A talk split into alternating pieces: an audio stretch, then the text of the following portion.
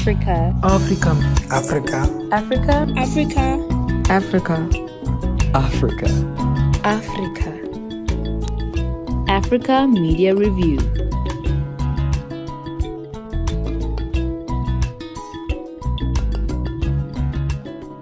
Hello and welcome to Africa Media Review.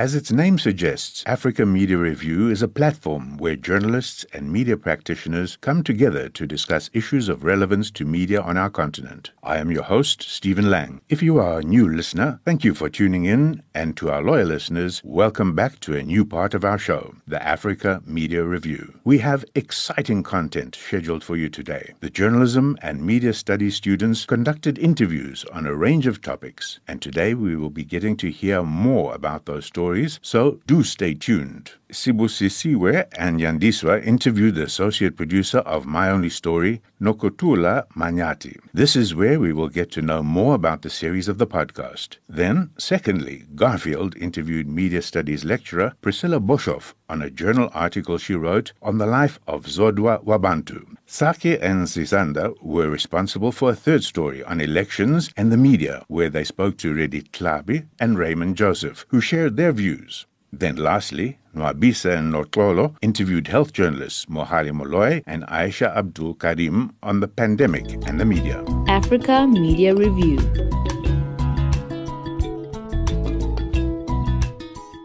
My Only Story is a live investigation podcast series. The podcast is based on the hunting down of serial pedophiles in boys' schools. Learners shouldn't be feeling unsafe in schools and taken advantage of. Sibusisiwe and Yandiswa embark on a journey, speaking to the associate producer of the podcast, Nokuthula Manyathi.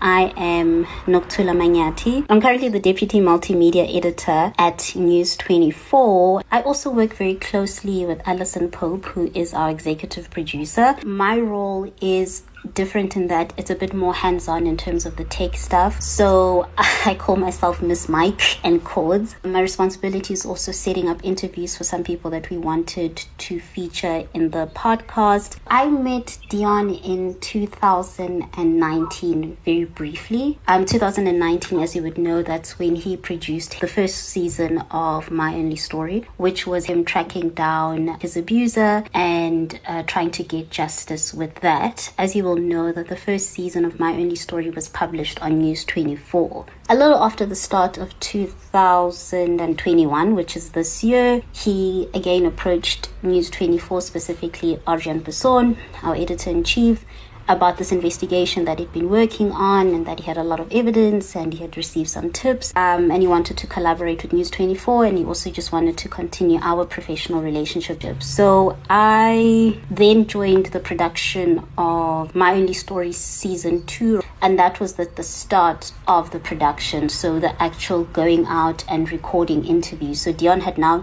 at that point had been working for about 12 months, if not more, on just the reporting and the investigation and going through the paperwork and sifting through all the evidence. And then when it was now time to go meet the whistleblowers and the people involved, then I joined in in that production. So I've been with them, yeah, since then and now. And Dion is such an incredible writer and visionary. So when he came to approach News 24 again, and the evidence that he had after checking and verifying, it was really important for News 24 to take on that story. You know, part of what we do is we want to inform and we want to empower people through the medium. And this is that type of story that, you know, you want to hold those who are in power accountable and you also want to make sure that people are safe and they have the right information and that way you can create change, you can. And this fashioned itself as that type of story that it would really make an impact. Dion really led the charge with the investigation as well as Alison. News 24 came in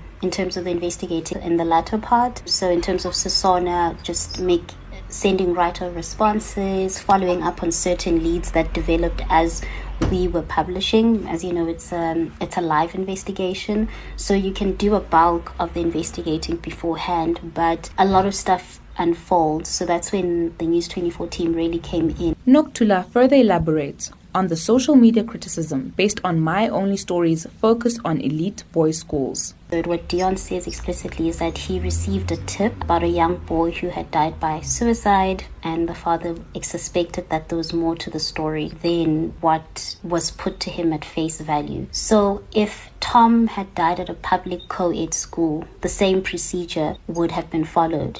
We are no way denying that this problem is widespread. It's not just endemic to private schools, it's not just endemic to St. Andrews. But as responsible journalists, we have to follow the evidence that we have. We can't just implicate any other school just for the sake of it if we don't have evidence of misdeeds or sexual grooming. I know people also critiquing us that there's just a focus on boys school. We then got word and evidence of a teacher at DSG who was accused of having improper relations with young girls, and then we featured that. So I think it's really important to clarify that this wasn't a hit piece on elite schools, this wasn't a hit piece on St. and Andrews. It just so happened that Tom's experience was at St. Andrews. My Only Story has been a huge success. Nokuthula speaks on their journey.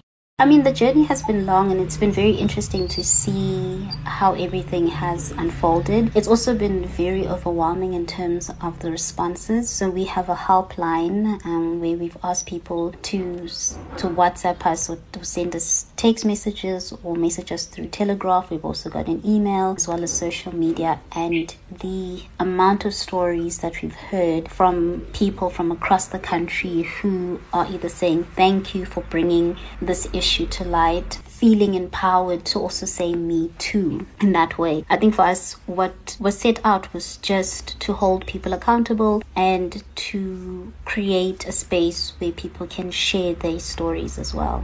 We've had a lot of Me Too messages, not only towards um, St. Andrews, but people from different schools across the country. People who are at school in the 80s, the 90s, the early 2000s saying, Oh, I had a teacher touch me inappropriately, um, but the school covered it up. Or I'm now realizing that I may have been groomed. So a lot of people have had, I would say, I don't know if the right word is epiphany or new realizations having listened to the podcast, or a lot of thank yous for doing this work. I'm now recognizing some behaviors in my child that I think, you know, we need to address or might be an indicator of some sort of abuse. So that has just really been overwhelming. And also, realizing that a lot of people have feel they've been let down by the justice system and the podcast has become a way where the message boards have become a way of them sharing their experiences and feeling like what they have to say matters. My Only Story has impacted many lives in good and bad ways. Nokuthula elaborates further. The importance of the work that we do as journalists. I think right now journalism is a bit under attack with the, the surgence of like fake news and people question and also some people in our industry who haven't been behaving well. There's been a certain level of erosion of trust with our industry and you know, as journalists, particularly if you're working for a breaking news site, you're kind of working at the speed of light. And sometimes you wonder, like, does the work that I do matter? Will it change lives? Is it resonating with, with everyone? Because there's always a breaking news story or a lead, you know, so you never get a chance to kind of sit down and, and assess if the work you do has impact. So I think with these type of narrative projects that take time and that we publish over a long period of time and you get a chance to, you know, engage with feedback. What an interesting interview. I think that Nokuthula comes across as a very sympathetic person and very dedicated to her task. And she clearly enjoyed uh, working on this project and she felt it had value. She said a couple of times that showed her what it means to do such work. It gives her a feeling of fulfillment in, in doing such work. But she's also deeply interested in the content of what was happening. And she said that this is going to be a lesson. People are going to learn from this, find out how in the future to avoid such unpleasant situations. It's also very interesting that from a view of a, being a podcast, because if this were a written article, you could read it and then five minutes later move on. If it were visual, it would be very difficult because you'd have to film everything and not everything is possible to film. Because this is audio, you can sympathize with the people speaking. You can can identify with them, and you can feel the story. It has a lot more meaning to you. So I think that this shows that podcasting was really the right medium to do such a program. Africa Media Review.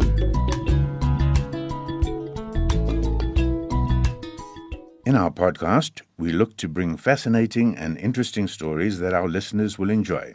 One such story is about the article that senior lecturer at Rhodes University, Priscilla Boshoff, published in a journal. The article is about her research on her favorite South African influencer, Zodwa Wabantu. Taryn Isaacs de Vega sat down and had an interview with Priscilla regarding her article, where she was more than happy to not only do the interview, but also talk more about the topic of Ben 10s and sugar mummy relationships. Why of all, because you mentioned this range of material that the Daily Sun covers, so why? I mean, you wrote two articles, and this is kind of where our discussion is going. You wrote two articles, one on Zodwa Wabantu, um, and you know her representation, you know self-representation, and her representation in the Daily Sun. And then you wrote the other article, which was Ben 10 Sugar Mummies. What was the article? Ben 10s and sugar mummies. Why? Age is nothing but a number. Out of all of what you could write about, why this?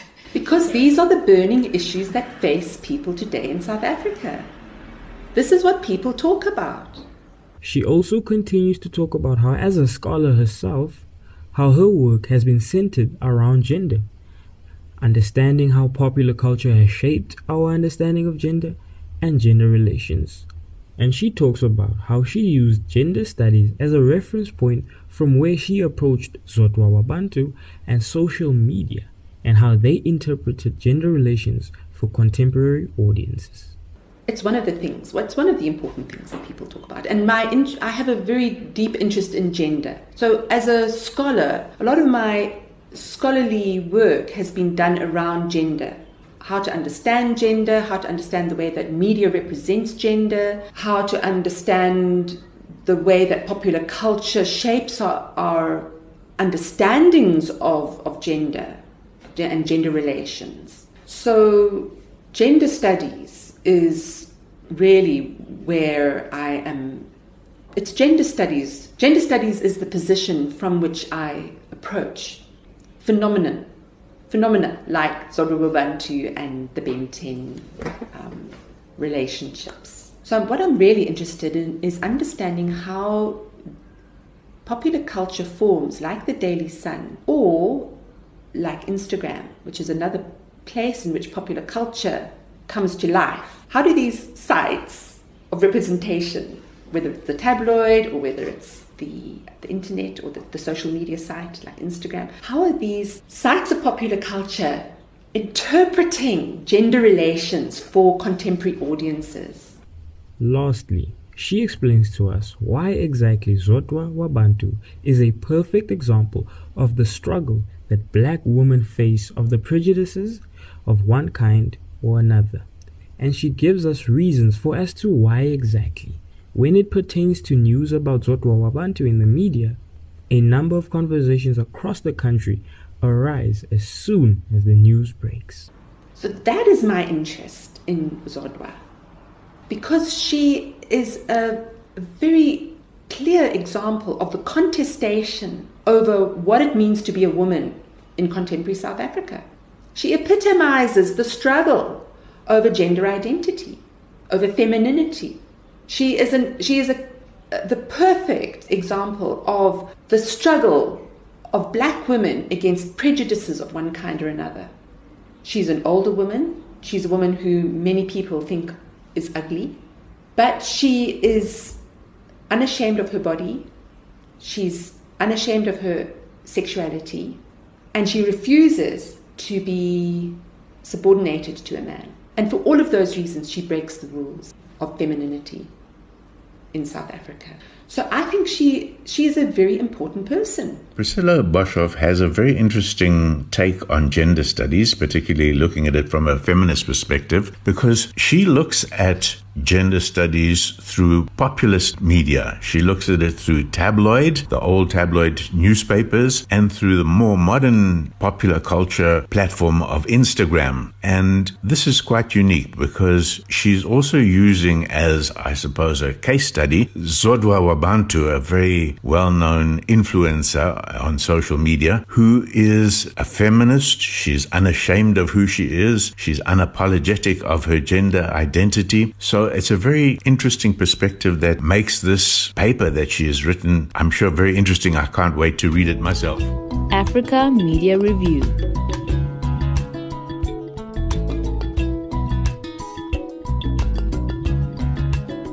As part of bridging the gap between journalists and the general public, Zisanda and Sake went on a journey to discover media editors and journalists who have been monitoring the 2021 elections by our media. They convinced prominent media thought leaders, Redi Tlhabi and Raymond Joseph, to share their views. The one thing that strikes me, with some exception, is a lot of the election coverage that I'm seeing is very much about the politics and the politicians. Local government elections are about our daily lives, whether I can get out of my house and find the streets are cleaned, the potholes have been uh, cleared, water is available, electricity is available, the municipal rates that I pay are fair.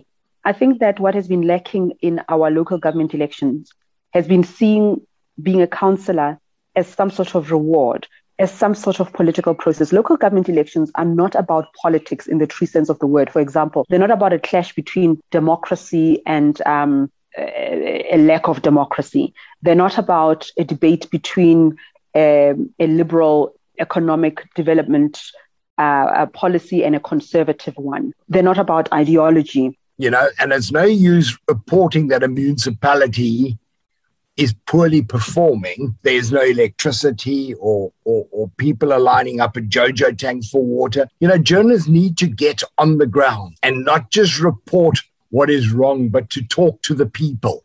All media used to have what was called a municipal reporter. That reporter would cover municipal politics. They would attend municipal meetings. They would attend ratepayers meetings. They would understand the issues those people don't exist anymore.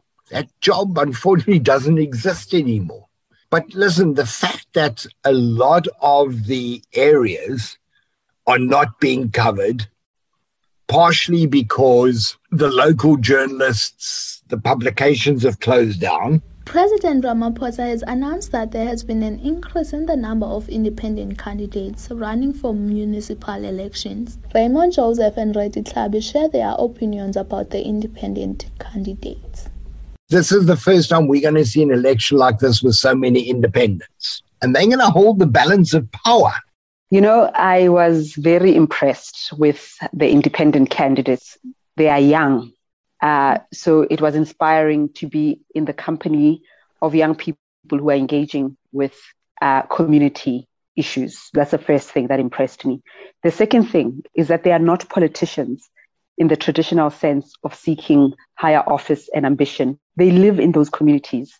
They had no intention of running for election, but they were moved to action or galvanized to action by seeing the realities of their communities, potholes, no water, no electricity. Those are the basic things that these independent candidates who are mostly young are running on. That's their ticket. In uh, Mangaung, for example, and in the uh, uh, Pilanesberg, uh, Moses Kotane municipality, one of the things they said was how detached the councillors that they had were, how they didn't know anything about the community. They were not in touch they couldn't be relied upon to bring services.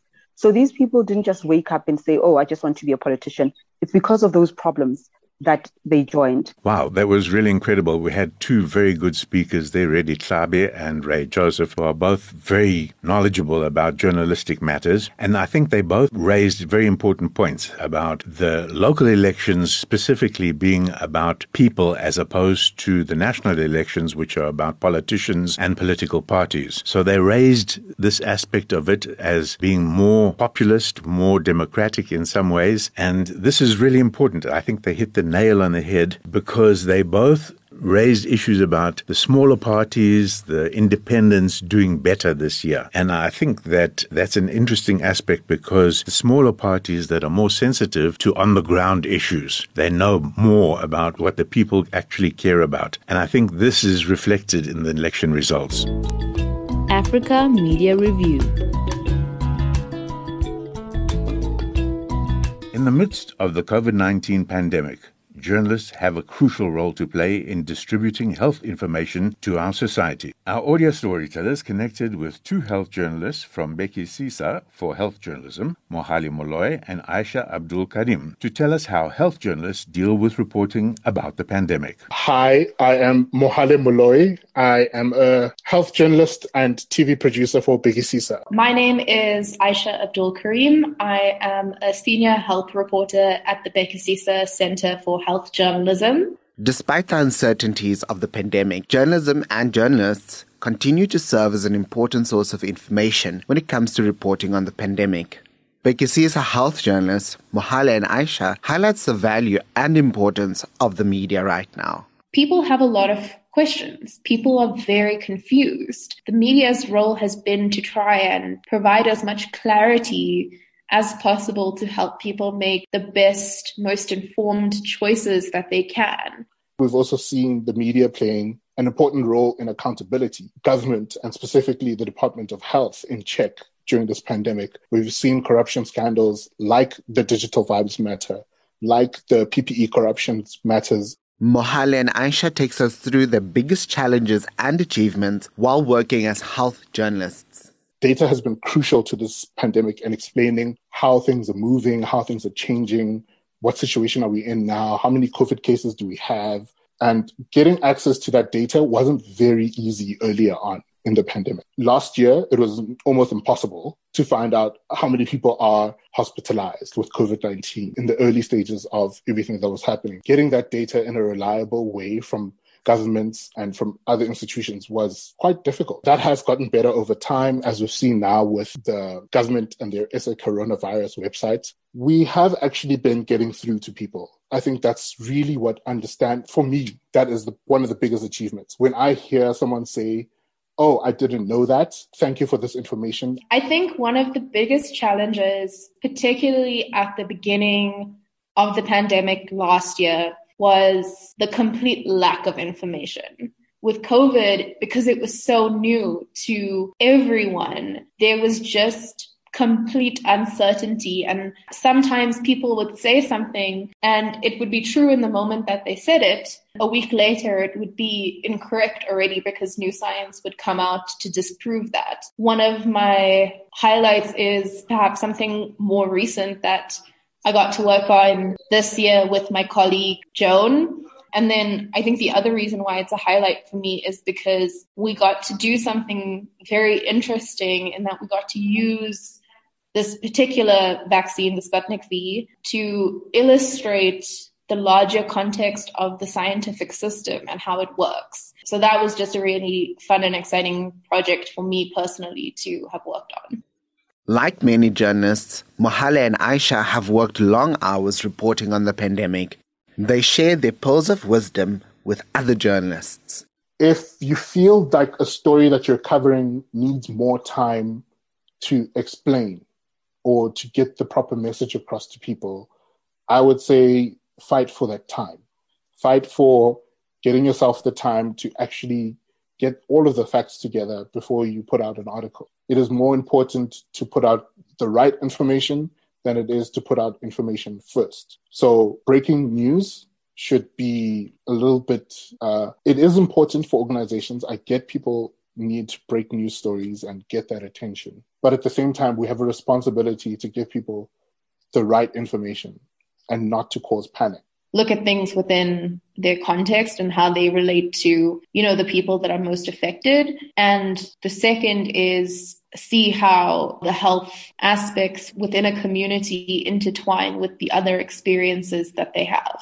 Mohale and Aisha point out very important aspect that is actually wrong with journalism in our country and perhaps in the world at this moment. The issue is that people were not getting the correct information, and a lot of blame has been put at the doors of journalists. But an interesting aspect is that journalism and newsrooms in general are suffering from a lack of resources and suffering from a lack of journalists. And when all the social media and new media took over the news seen in the whole world. What happened is people closed newsrooms, they made newsrooms smaller. There was a lot of juniorization of newsrooms where people with less experience were retained and people with more experience were let go, which meant that you had people in the newsroom that were not familiar with science, they were not familiar with how to deal with complicated issues like this because they were still new, they were juniors. And this has created a problem, particularly in the time of pandemic, that they didn't have the experience or capacity to deal with the pandemic and put out the correct news and the relevant news at the same time. So this was the real problem.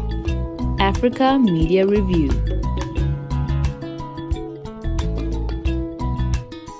And so we have reached the end of our episode. This has truly been an insightful session where we got to hear from various storytellers and their different stories. Do stay tuned for our next episode. I am your host, Stephen Lang.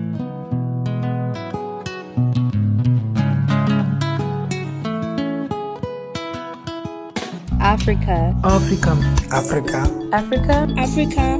Africa. Africa. Africa. Africa Media Review.